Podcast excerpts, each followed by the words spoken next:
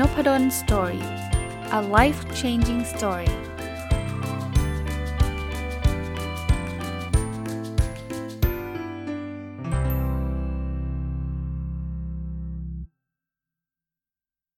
วัสดีครับ ยินดีต้อนรับเข้าสู่นพดล story พอดแคสต์นะครับ วันนี้น่าจะเป็นวันพุธนะ แล้วก็จะเป็นการรีวิวตอนจบ คือตอนที่ 3 ของหนังสือที่ชื่อว่า The Blue Zones of Happiness ของคุณแดนบูตเนอร์นะฮะ ก็ต้องบอกว่าเป็นหนังสือที่ผมค่อนข้างชอบนะ เพราะว่าเขาพูดถึงเรื่องของความสุขนะครับ แล้วก็ไล่เรียงมาเลยนะ เป็นหนังสือที่มีธีมว่าจะทำยังไงให้ประเทศมีความสุข ซึ่งเขาก็ไปศึกษาจากประเทศที่ได้รับการวัดแล้วว่าประชากรส่วนใหญ่เขามีความสุขนะครับ แล้วก็ไล่เรียงมาถึงคอมมูนิตี้นะก็คือสังคมนะครับ ไล่เรียงมาถึงบ้านถึงที่ทำงานต่างๆนะครับ ก็ถ้าเกิดใครยังไม่เคยฟังเลยนะครับ มาเปิดฟัง episode นี้ episode แรกก็ย้อนกลับไปฟัง2 episode แรกด้วยก็ได้นะครับ มาถึงบทที่ 11 นะครับ อันนี้จะเป็นเรื่องของ designing financial well-being ก็คือการออกแบบเรื่องของการเงินส่วนบุคคลของเรานะผมว่าตรงนี้เป็นที่ชัดเจนนะว่าการที่เราไม่มีปัญหาทางการเงินเนี่ยมันมันจะทำให้เรามีความสุขได้ง่ายกว่า การที่เราติดหนี้ติดสินอะไรเต็มไปหมดเลยนะครับ เพราะฉะนั้นหลักๆ บทนี้เนี่ยมันคล้ายๆข้อแนะนำเรื่องของการจัดการทางการเงินส่วนบุคคลนั่นแหละนะครับข้อแนะนำอันแรกนะเขาบอกว่า enroll in an automatic saving or investment plan นะก็แปลตรงตัวนะครับ ก็คือให้เราเนี่ยเข้าไปโปรแกรมที่มันมีการตัดเงินอัตโนมัติ เพื่อที่จะไป save นะ save ก็คือเข้าบัญชีสะสมทรัพย์อัตโนมัตินะครับ หรือจะเป็นการลงทุนอัตโนมัติ ผมเรียนแบบนี้ว่า หลายคนคงเคยฟังนบรนสตอรี่นักในหลากหลายตอนนะครับว่า ถ้าเราจะบอกว่าเฮ้ย เอาไว้มีรายได้เท่าไหร่ เอาไปใช้ทั้งหมดแล้วเหลือเท่าไหร่ค่อยไปเซฟเนี่ยหรือค่อยไปฝากเนี่ยเรามักจะไม่เหลือฝากครับ สิ่งที่เป็นคำแนะนำของกูรูหรือหนังสือต่างๆ คือ คุณต้องตัดเงินฝากมาก่อนเลย ส่วนตัวผมทำไหมผมทำนะครับ ทุกเดือนเลยนะครับ โดยเฉพาะ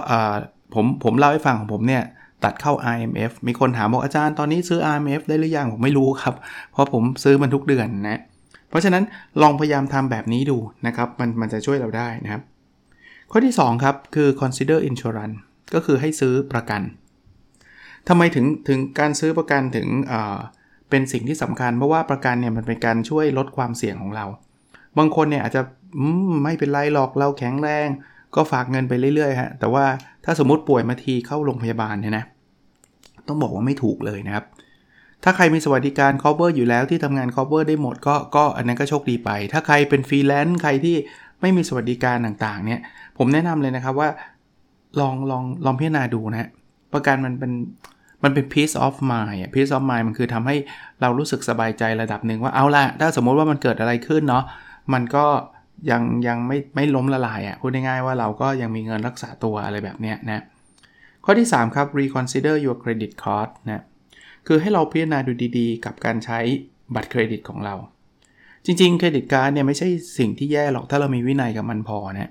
เพราะว่าเอาตรงๆนะเราได้ของมาก่อนที่เราจะจ่ายเงินสดไปตั้งหลายวันนะก็ก็ดีกว่าที่เราจ่ายเงินสดไปจริงไหมแต่ credit card เนี่ยมันก็เป็นในทางลบเนี่ยมันก็เป็นเครื่องมืออย่างหนึ่งนะ หรือจะเป็นตัวล่ออย่างหนึ่งที่ทำให้เราใช้จ่ายฟุ่มเฟือยด้วยก็ได้นะใครที่มี credit card เราอดไม่ได้ที่จะต้องรูดบัตรไปก่อน แล้วก็ตอนสุดท้ายไม่มีจ่าย แล้วก็ต้องมานั่งผ่อน ผมต้องบอกว่าดอกเบี้ยมันสูงมากนะครับ เพราะฉะนั้นในหนังสือเล่มนี้เขาก็บอกว่าเฮ้ยคุณลองคุณลองดูนะว่า credit card เนี่ยมันเป็นอันตรายคุณมากน้อยแค่ไหน แต่ก่อนเนี่ยผมมี credit card อยู่หลายใบเลย แล้วใช้สะเปะสะปะมากนะครับ ตอนหลังก็พยายามลดนะ ให้เหลือใบหลักอยู่อยู่ใบหรือ 2 ใบแล้วพอแล้วล่ะนะเดี๋ยวนี้ใครโทรมาบอกอาจารย์ทำ credit card ไหมผมก็จะต้องตอบไปด้วยความเคารพนะว่าว่าไม่ครับ เพราะว่าเพิ่งลดมาเองนะครับเพิ่งเพิ่งให้มันเหลือน้อยเอง แล้วก็โฟกัสนะครับ แล้วบางทีมีหลายใบบางทีลืมจ่ายนะซึ่งไอ้ไอ้เรื่องพวกนี้เนี่ยมันเป็นดอกเบี้ยมันเป็นความวุ่นวายมากๆนะครับผมไม่ได้แอนตี้เครดิตการ์ดตัวเองก็ยังใช้อยู่นะครับ แล้วจริงๆ ใช้มากกว่าเงินสดด้วยซ้ำแต่ว่าอย่าปล่อยให้เป็น เป็นทาสของเครดิตการ์ดแล้วกันนะครับ ตอนนี้ก็คือไม่เคยแม้กครั้งเดียวที่ผมจะรู้สึกว่า เฮ้ย ไม่จ่ายดีกว่า ค่อยไปผ่อนที่หลังเนี้ยไม่ไม่มีนะครับ อะ ข้อ 4 ครับ rent instead of own อะอันนี้อาจจะตรงข้ามกับความรู้สึกหลาย ๆ คนรวมทั้งผมด้วยนะ คือเขาบอกว่า ให้คุณเช่าแทนที่คุณจะต้องไปซื้อเป็นเจ้าเข้าเจ้าของสัทีเดียวนะครับ คืองี้ ผมว่าตรงนี้จริงๆ หนังสือก็ไม่ได้ฟันธงขนาดนั้นนะเขาบอกให้เรา add assess ให้เราประเมินนะว่าจริงๆ แล้วเวลาคุณไปซื้อมาเป็นของตัวเองเนี่ยคุณมีค่าใช้จ่ายไม่ใช่แค่ค่าซื้ออย่างเดียวนะ ค่าดูแลรักษา ถ้าซ่อมคุณต้องจ่ายมากน้อยแค่ไหน เขาบอกให้คิดให้หมดเลย แล้วก็เปรียบเทียบกันดูดีๆ ว่าระหว่างเช่ากับระหว่างซื้อเนี่ยอันไหนมันคุ้มค่ากว่ากัน เขาก็ไม่ได้ถึงบอกว่าทุกอย่างต้องเช่านะอะผมยกตัวอย่างจะซื้อรถ1คันเนี่ยนะ ลองคิดดูดีๆนะครับ บางคนบอกซื้อรถเนี่ยก็ซื้อทีเดียวหลังจากนั้นก็ไม่ต้องจ่ายอะไร ไม่จริงนะครับ รถใหม่ๆ อาจจะไม่ได้จ่ายอะไรมากมายนะ แต่พออายุรถมันมากขึ้นเนี่ยมันก็ต้องซ่อมนะมันมันเครื่องอันนั้นเสียนู้นเสียอะไรเงี้ยแล้วอย่าลืมอีกอันหนึ่งที่เป็นคอสคือ ราคาที่เราซื้อมาในวันแรกกับเมื่อเวลาผ่านไป 2 ปี 3 ปีเนี่ยราคามันตกนะบางรุ่นตกเยอะบางรุ่นตกน้อย ถ้าเทียบกับการเช่าล่ะ เขาก็ไม่ได้บอกว่า เฮ้ย อย่างนั้นต้องเช่าเสมอให้เทียบนะครับให้เทียบ หลายบริษัทเราจึงเห็นนะครับว่าเขาไม่ได้ลงทุนซื้อรถเอง แต่ว่าเขาเขาใช้วิธีการเช่านะครับ ข้อ 5 ครับ pay down or off your mortgage คือคืนหนี้นั่นเองนะครับ เพราะฉะนั้นเนี่ยเราเราลองดู option ต่างๆนะครับ ว่า option ไหนจะเป็น option ที่มันเหมาะกับตัวเรามากที่สุดนะบางทีอาจจะค่อยๆ คืนก็ได้นะครับ หรือบางทีเราคิดว่าเอ้ยดอกเบี้ยมันแพง อันนี้ควรเอาไปคืนก่อน อะไรอย่างเงี้ยคือคือมันมีทางเลือกอะครับ สถานการณ์แต่ละคนก็อาจจะแตกต่างกันนะครับ แต่เขาบอกให้ให้ศึกษาเรื่องนี้ให้ดีนะครับ ข้อ 6 ครับ give experience not things คือเขาบอกว่าแทนที่เราจะไปซื้อของขวัญที่มันเป็นสิ่งของเนี่ย ลองให้เป็นเรื่องของประสบการณ์ดีไหม เช่นสมมุติว่าเราเราจะไปซื้อของให้เนี่ยไปซื้อดอกไม้ให้เนี่ยบางทีไม่กี่วันเนี่ยก็อาจจะเขาเรียกว่าอะไรนะ เหี่ยวเฉาไปแล้วเนี่ยเออแทนแทนที่เป็นแบบนั้นเนี่ยเราอาจจะบอกว่าเออเราให้รางวัลไปเที่ยว 1 สัปดาห์อะไรเงี้ยอาจจะดีกว่าคือ comparable นะคือคือเมื่อกี้ก็เวอร์ไปว่าดอกไม้กับการไปเที่ยวหนึ่งสัปดาห์ดูการไปเที่ยวสัปดาห์มันใช้เงินเยอะกว่านะแต่ว่าเอาเป็นว่า comparable อะนะครับหรือซื้อซื้อตั๋วคอนเสิร์ตให้เขาไปดูคอนเสิร์ตก็จะมีความสุขมากกว่าก็ได้ ทั้งนี้ทั้งนั้นเนี่ยก็ก็ไม่ได้ห้ามใครซื้อดอกไม้นะครับ แต่ว่าเขาก็มีข้อแนะนำแบบนี้นะครับ ข้อที่ 7 นะครับ make financially savvy friends or mates นะคือให้เรามีเพื่อนที่เขามีวินัยทางการเงินเนี่ยแล้วจริงๆ เพื่อนกันเนี่ยเดี๋ยวมันจะช่วยเหลือกันนะครับ เพราะฉะนั้นเนี่ยอลองหาคนที่เขาเราดูแล้วว่าเรื่องการเงินนี่เขาเขาเขาเก่งเลยอะเขาโอเคเลยนะครับ เป็นแบบนั้นเนี่ยไม่ใช่ว่าจะไปกะจะไปยืมเงินเขาอย่างเดียวนะ คือ เวลาเราไปเข้าใกล้กับคนที่เขาเชี่ยวชาญเรื่องไหนเนี่ยเรามักจะมีโอกาสที่จะทำคล้าย ๆ กับเขาอะครับ ก็ก็เป็นข้อแนะนำอันอันหนึ่งนะครับ อันนี้ก็เป็นบทที่ 11 ที่พูดถึงความสุขที่มาจากการจัดการการเงินที่ดีนะบทที่ 12เนี่ยจะลึกลงไปนะครับ designing your inner life นะครับก็คือการการสร้างชีวิตภายในของเรานะมาดูข้อแนะนำอันนี้ อันนี้ก็เป็นอันที่ผมคิดว่าถ้าเราสร้างได้นะ มันก็จะมีความสุขเลยล่ะ ข้อที่1นะครับ know your purpose ก็แปลตรงตัวครับ รู้จุดมุ่งหมายของชีวิตเรา ซึ่งอันนี้ผมบอกได้เลยว่าไม่ง่าย ในหนังสือก็เขียนไว้ครับ บอกว่าเราต้อง take time นะ เราต้องใช้เวลาในการมานั่งสะท้อนคิดในการมา reflect ว่า เฮ้ย อะไรที่มันทำให้เรามีชีวิตชีวา อะไรที่ทำให้เราสดสดชื่นนะครับอ่าในหนังสือเนี่ยเขาพูดถึงสมการอันหนึ่งนะครับ จากคุณริชาร์ดเลเดอร์นะเขาบอกว่า g บวก p บวก v เท่ากับ c อะ g คือ gift gift ก็คือความสามารถของเรานะครับ บวก p ก็คือ passion อันที่เราแบบเป็นความรุ่มหลงของเรา บวก v ก็คือ value นะครับ คือสิ่งที่มันมันสำคัญนะครับ ถ้าเรามีความสามารถเรามีแพชชั่นแล้วก็มี value นะครับ มีคุณค่าต่างๆ เนี่ย มันจะเท่ากับ C คือ your calling ก็คือสิ่งที่เราเกิดมาเพื่อสิ่งนั้นนะครับ หรือมี exercise อันหนึ่งนะ เขาแนะนำแบบนี้ครับเขาบอกว่า ลองคิดว่าคุณมีเงินสัก 10 ล้านเหรียญนนะครับ10ล้านเหรียญก็ 250 ล้านบาทนะเเกินด้วย 300 ล้านบาทนะครับ แล้วลองเขียนห้าสิ่งที่คุณอยากทำนะครับ ถ้าคุณมีเงินประมาณ 300 ล้านนะนะห้าสิ่งที่คุณอยากทำนะครับ เสร็จแล้วเนี่ยในใน5สิ่งนี้นะครับ ลองเลือกมาแค่สิ่งเดียว แล้วเซตว่าจะทำสิ่งนั้นให้สำเร็จภายใน 3 ปีนะครับ เสร็จแล้วเนี่ยให้นั่งเขียนแผนว่าแล้วเราจะทำยังไงที่จะทำให้เราทำถึงเป้านั้นภายใน 3 ปีนะครับ สุดท้ายครับให้เรา list 3 สิ่งที่เราจะทำได้ในวันนี้ตอนนี้เลยนะครับ ก็น่าสนใจนะลองไปฝึกฝึกฝึกทำดูก็ได้นะครับอันนี้คือ know your purpose นะครับ ข้อแรกนะ รู้รู้ถึงเป้าหมายชีวิตของเรา ข้อที่ 2 learn the art of likability นะ คือทำตัวให้คนอื่นชอบอะนะครับ เพราะฉะนั้นเนี่ย เราต้องฝึกหัดคนคนชอบคนแบบไหนบ้าง good listener นะ เป็นคนที่ชอบฟังคนอื่นนะครับเขาก็จะจะมีความสุขเวลาอยู่กับเรา อย่างเงี้ยเราก็จะเป็น likability ก็คือคนที่คนอื่นเขาชอบนะ หรือเราอาจจะต้องเรียกชื่อเขานะอย่าอย่าแบบจำชื่อเขาไม่ได้อะไรเงี้ยถ้าใครจำชื่อคนอื่นได้เนี่ยจะเป็นทักษะที่ดีนะเขาบอกว่าคำพูดที่เพราะที่สุดคือคำพูดที่เขามีชื่อเราอยู่ในนั้นนะครับ หรือเวลาพูดเนี่ยใช้ positive body language เช่น การการโน้มตัวให้เขาหาเขานิดๆไม่ใช่เป็นยื่นหน้าติดเขานะมันมันแสดงถึงความสนใจ เทียบกับการกอดอกไขว่ห้างอย่างเงี้ยอย่างนี้มันแสดงถึงอารมณ์ที่ปิดมันเป็น negative body language นะหรืออมองตาแต่ไม่ใช่มองไปแบบเสียมารยาทนะครับนะ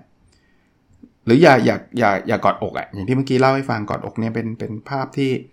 ที่มันสื่อสารอีกไปอีกแบบหนึ่งนะครับ มันไม่ค่อยดีเท่าไหร่นะครับเนี่ยคือคือฝึกสิ่งพวกนี้มีหนังสือหลายหลายหนังสือเลยที่เกี่ยวกับบุคลิกภาพนะหรือไม่อยากซื้อหนังสือก็ไปหาใน ผมว่าใน Google อะมีนะครับอะข้อที่ 3 ครับ focus on authors นะคือมนุษย์เราบางทีมันไปแบบโฟกัสเข้าตัวเองอะ่ะ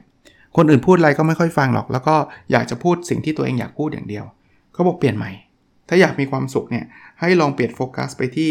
คนอื่นนะครับ ลองพยายามตั้งเป้างี้ เอ๊ะเราจะทำอะไรที่จะทำให้คนเหล่านี้เนี่ยมีความสุขได้บ้างนะครับ หรือง่ายๆนะบริจาคเงินนะครับอ่าหรือว่าทำวอลันเทียเป็นอาสาสมัครทำอะไรสักอย่างที่ช่วยเหลือคนยากไร้ช่วยเหลือสังคมเนี่ยอย่างวันนี้ผมก็เพิ่งไปบริจาคมาที่โรงพยาบาลศิริราชนะครับ ก็เอาเอาเอาบุญมาฝาก กับทุกท่านด้วย วันนี้ของผมคือวันอังคารนะ ของท่านคือวันพุธก็ถือเอาบุญมาฝากทุกคนด้วยล้วกันนะ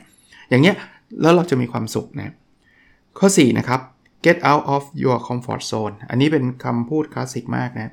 คือพยายามออกนอก comfort zone นะครับ คือให้ให้เริ่มทำอะไรใหม่ๆอะ่ะ ถึงแม้ว่าเราอาจจะยังไม่ค่อยถนัด หรือไม่ได้ไม่ได้เก่งในเรื่องนั้นเลย แต่วงเล็บนิดนึงนะ ต้องเป็นเรื่องที่เราอยากทำนะ ไม่ใช่ว่าไปทำอะไรก็ได้ที่ใหม่ ๆ นะครับ เพราะฉะนั้นเนี่ยอยากเล่นสเก็ตน้ำแข็งก็ไปเล่นอะไรอย่างเงี้ยนะอยากเล่นสเก็ตบอร์ดก็ก็ลองดูนะครับ คุณอาจจะล้ม คุณอาจจะไม่ประสบความสำเร็จในครั้งแรก อยากทำพอดแคสต์ก็ทำไปนะครับ อยากเขียนเพจก็ก็ลองเขียนดูนะครับ ลักษณะแบบนี้นะครับให้ให้แล้วบอกให้คนอื่นรู้ด้วยนะว่าเรากำลังทำสิ่งใหม่ๆ แบบนี้นะครับ โอเคนะถัดไปคือ learn meditation แปลว่าให้เราฝึกนั่งสมาธิ ก็ลองฝึกดูนะครับไม่มีไม่มีอะไรเสียหายหรอกนั่งสมาธิไม่ได้จ่ายเงินสักบาทเดียวนะครับ เพราะนั้นเนี่ยออลองไปหาอ่านดูก็ได้นะครับ ว่าเขานั่งกันยังไง จริงๆเราเราเป็นคนพุทธเนี่ยผมคิดว่าเราคุ้นเคยกับการนั่งสมาธิมากกว่าฝรั่งอีกนะแต่ฝรั่งเขาก็คนนี้เขาคนเขียนเขาก็เชียร์นะเขาบอกว่าเฮ้ยมัน work จริง ๆ นะครับเขาใช้คำว่าวิปัสสนาเลยในหนังสือเล่มนี้นะเพราะนั้นเนี่ยเขาก็ ก็เข้าใจครับว่ามันช่วยทำให้จิตใจสงบอะไรเงี้ยก็ก็ทดลองดูได้นะครับ ข้อที่ 6 keep the faith นะครับก็มีศรัทธานะมีความเชื่อนะครับ คืออันนี้ถ้าเขาบอกว่าถ้าเราเป็นมีศาสนานะครับก็ไป attend service อะ attend service เช่น ถ้าเป็นฝรั่งก็ไปโบสถ์บ่อยๆนะครับ ถ้าเป็นคนไทยก็เข้าวัดบ้างนะครับ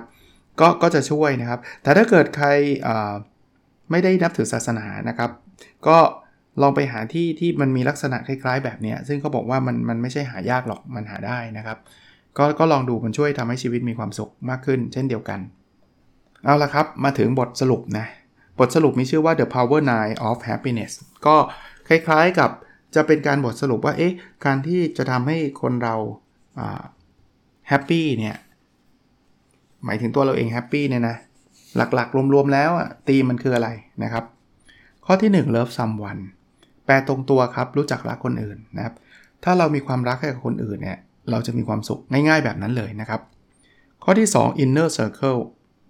เขาบอกว่าให้หาคนสักประมาณ 3 คนนะ3คนที่เป็นเพื่อนที่เราสามารถจะพูดคุยอะไรได้ทุกเรื่องทุกอย่างเลยนะครับ อันนี้จะทำให้เรามีความสุขแชร์แชร์กันแม้กระทั่งวันที่แย่วันที่ดีอะไรอย่างเงี้ยนะครับ ก็ก็เพื่อนแท้พูดง่ายๆสัก 3 คน ข้อที่ 3 engage นะครับ คืออย่าไปแบบอยู่แต่ในบ้านอย่างเดียวนะ ลองไปจอยคลับไปทำสมมุติใครเอาอ่านหนังสือไปบุ๊กคลับบ้างไปอะไรบ้างอย่างเงี้ยจะช่วยนะ ข้อที่ 4 learn likability อย่างเมื่อกี้ที่ผมเล่าให้ฟังนะครับ คือทำตัวให้น่ารักอะทำตัวให้คนอื่นรักอะนะครับ เช่นอย่างเมื่อกี้นะ social skill ฟังคนอื่นเป็นรู้จักเห็นอกเห็นใจคนอื่นอะไรเงี้ยนะข้อที่ 5 คือ move naturally นะครับ ก็ถ้าเป็นไปได้ เดินดีกว่านั่งรถนะครับ หรือว่าทำอะไรก็ได้ที่แบบมันมี action น่ะนะครับนะผมผมเพิ่มเติมให้ exercise ก็ใช่นะครับนะเรื่องพวกนี้นะครับก็ก็จะช่วยนะครับ ข้อที่ 6 นะครับ look forward นะครับ ก็คือตั้งตาคอยโดยที่เขาหมายถึงการเซตเป้าหมาย แล้วเราก็รู้ว่าเราขยับเข้าใกล้เป้าหมายเราทุกวันทุกวัน ที่ผมทำ OKR เนี่ยผมมีมีมีความสุขแบบนี้นะครับ ซึ่งวันนี้ก็เป็นวันพุธนะ เดี๋ยวท่านท่านอาจจะฟัง OKR weekly ก่อนหรือว่าฟังทีหลังก็แล้วแต่ท่านจะเห็นว่า เออมันก็บางอย่างมันก็เข้าใกล้ความเป็นจริงมากขึ้นเรื่อยๆนะข้อที่ 7 sleep 7 plus ก็ตรงตัวครับ นอนอย่างต่ำ7ชั่วโมงนะครับเขาก็มีงานวิจัยว่าถ้าเรานอนได้เพียงพอเนี่ย มันก็จะทำให้เราดีขึ้นนะครับ ถ้าเรานอนแค่ 6 ชั่วโมงเนี่ยนะเขาบอกว่า เราจะมีความสุขน้อยลงถึง 30%เลยนะ มันมีงานวิจัยนะครับข้อที่ 8 ครับ shape surrounding นะครับก็แปลว่าเราลองจัดบ้านนะครับ หรือสถานที่ทำงานหรืออะไรก็ตามที่เกี่ยวข้องกับเรานะครับ ที่มันจะจะกระตุ้นทำให้เรามีความสุขมากขึ้นนะแล้วข้อที่ 9 นะครับ right community นะครับ ความสุขจะอยู่ไม่ได้หรอกครับ ถ้าเกิดอ๋อแถวแถวบ้านนี่ทะเลาะกันตลอดเลยเว้ยมันตีกันตลอดเลยนะครับ ก็ถ้าเป็นไปได้เนี่ยก็พยายามที่จะ หาพื้นที่ที่มันมันมันมันดีสำหรับเราก็แล้วกันนะก็เอาเป็นว่าโดยสรุปนะ ผมชอบนะครับ หนังสือชื่อ The Blue Zones of Happiness นะครับ ของคุณแดนวัตเนอร์นะครับ อ่านแบบนี้ก็แล้วกันนะครับ B U E T T N E R นะครับ b u e t n e r นะก็เป็นของขวัญลูกสาวซื้อให้วันนั้นก็ไม่ได้ไม่ได้แจกใครนะ ซื้อจากเอเชียบุ๊กนะ ถ้าใครอยากอ่านเองนะครับ หรือคินกคุนิยะก็น่าจะมีนะ แต่ว่าลูกสาวซื้อมาจากเอเชียบุ๊กนะครับ น่าจะเป็นประโยชน์นะ รีวิวมา 3 ตอนเต็มวันนี้อาจจะไม่ได้ยาวมากนัก แต่ว่าก็คิดว่าท่านน่าจะเอาไปใช้ประโยชน์ได้นะครับ ขอให้ทุกคนมีความสุขครับ แล้วเราพบกันในสดถัดไปครับ สวัสดีครับ